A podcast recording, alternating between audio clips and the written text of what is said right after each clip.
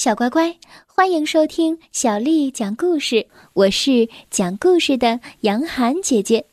今天我们继续来讲《我爱阅读》丛书当中的故事，《说谎的男孩》。作者是来自法国的克莱尔与巴克，还有法国的埃尔米娜德里昂，翻译叫做徐平，是由广州出版社的叔叔阿姨为我们出版的。说谎的男孩。很久以前，梨花村里住着一位花园妈妈，她有一个儿子，叫做特律克莫德。一天傍晚，花园妈妈经过邻居家的鸡棚前时，吃了一惊。她简直不敢相信自己的眼睛。所有的母鸡头上都戴着一顶插满花枝的帽子。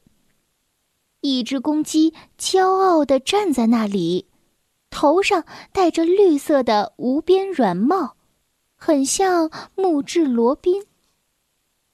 花园妈妈急急忙忙地赶回家，嘴里嘀咕道：“哦，这该不是特略克莫德的杰作吧？”“没错。”邻居的男主人正站在他家门口，说道：“这确实是特律克莫德的杰作。”他的胡子一根根的笔直朝下，不停的抖动着，看来他被气坏了。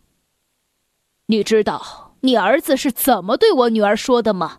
他说：“如果母鸡觉得自己长得很漂亮，它们生出的蛋就特别好。”真是岂有此理！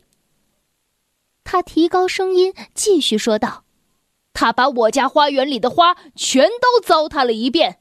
我想知道，你儿子的这些鬼主意到底是从哪里学来的？”花园妈妈反复的道歉，她拿出自己家花园里的花赔给了这位邻居，想以此来安慰他。然后，花园妈妈找到了他的儿子。叹着气说道：“油嘴滑舌的儿子，你什么时候才能停止恶作剧？”特律克莫德一本正经的回答：“妈妈，下个星期就是我十岁的生日了，我长大了就可以结束这些恶作剧了。”可怜的花园妈妈，这样的承诺，她以前已经听过无数次了，可是。每次刚刚承诺完，更糟糕的事情就会发生。三个月以后，花园妈妈去买面包的时候，遭到了女面包师的白眼。面包师打开所有的条形面包之后，发现里面都藏着一把刀。回到家里。花园妈妈提醒特律克莫德说：“你什么时候才能停止恶作剧，油嘴滑舌的儿子？你到底什么时候才能安静下来？”特律克莫德低下头，偷偷的狂笑，然后他狠狠的说：“这是最后一次了，你放心，我十一岁以后。”就再也不说谎了。可惜，十一岁的生日刚过，特律克莫德就成功的让刚从田里回来的爸爸高尔谢德，一个勤劳的人，相信了自己的又一个骗局。他成功的让爸爸回到田里，去寻找不可能存在的宝藏。十二岁时。特律克莫德怂恿他的老师爬上钟楼学习飞行，幸好他只是掉到了下面的一辆装满了干草的车子上。十三岁时，特律克莫德劝村子里的妇女们骑着绵羊散步，他说这样可以让他们的丈夫对他们更加温柔。一年以后。他又让男人们在耕种的时候，头上顶着母鹅来保持身体平衡。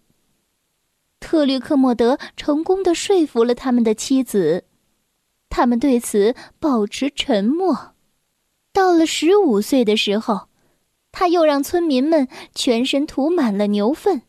用这个办法，人们成功的让国王派来征税的士兵逃走了，因为他们受不了牛粪的气味。特律克莫德为所欲为，想骗谁就骗谁，人们总是一次又一次的上当。转眼间，特律克莫德已经十六岁了。他该寻找一份谋生的职业了，他的妈妈为此非常的担心。哦，我的儿子，谁会要你呢？你一张口就胡说八道。最后，他请求铁匠收他的儿子为徒。铁匠铺里噪音很大，有鼓风机和敲榔头的声音。这样的话，铁匠师傅就听不到特律克莫德的胡言乱语了。刚开始，铁匠师傅对他的徒弟挺满意的。有一天，师傅出门去了，放心的将铁匠铺交给了特律克莫德看管。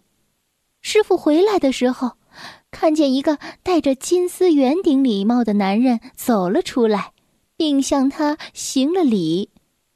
师傅问：“他是谁？”“哦，这是访问青豌豆城堡的非洲王子，他需要一块铁，好给大象做铁蹄。”有这么一个重要人物请他帮忙，铁匠感到非常的自豪。他马上炼出了一块巨大的铁。但是到了星期天。在集市的擂台上，铁匠师傅又看到了非洲王子。他穿着奇特，举着一个巨大的铁饼，站在一个喷火的人和一个跳肚皮舞的人之间。这个人只是一名大力士。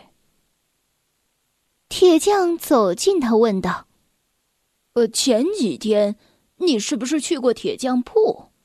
是的，勤劳的人，你的徒弟帮我弄好了这个大铁饼。铁匠差点要问，他的大象在哪里？还好他及时的收住了嘴巴。晚上，特律克莫德被辞退了。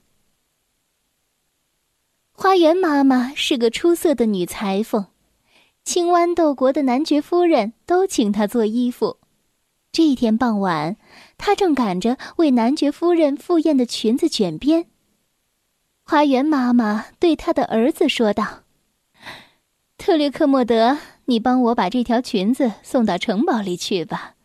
不过，请向我保证，你不会在那里瞎说话。”花园妈妈祈求的目光，让特略克莫德感到很惭愧。我向你保证。不会乱说话的，妈妈。进了城堡以后，他开始等待。他在那里等了几个小时，房间里的女佣们在那里走来走去，就像没有看见他一样。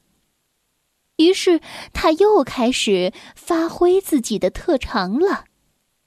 他对其中一个女仆说：“你们能住在这里，实在是太勇敢了。”你们是否已经见过城堡里面可怕的幽灵？有一天晚上，我在墓地里见过他，他的双臂受伤了，鼻子就剩个窟窿，嘴里的牙齿都快掉光了。女仆们吓得脸色惨白。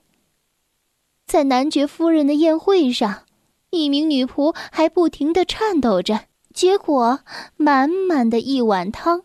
倒在了男爵夫人的裙子上，所有参加宴会的宾客身上都溅到了汤水。第二天，特律克莫德第一次看见他的妈妈哭鼻子。特律克莫德看见妈妈的膝盖上有一张纸条：“这是青豌豆国的男爵夫人写给他的。男爵夫人再也不要他的妈妈封任何东西了。特略克莫德心里想：“哎呀，这次我可闯大祸了。”花园妈妈本该抱怨几句，或者是骂他几句，但是这次妈妈什么话都没有说。过了很久，妈妈才说话：“哦，我的儿子。”你以后该怎么办呢？我可怜的孩子。他的声音是那样的温柔，这让特律克莫德的心站立起来。小乖乖，今天的故事就讲到这儿喽。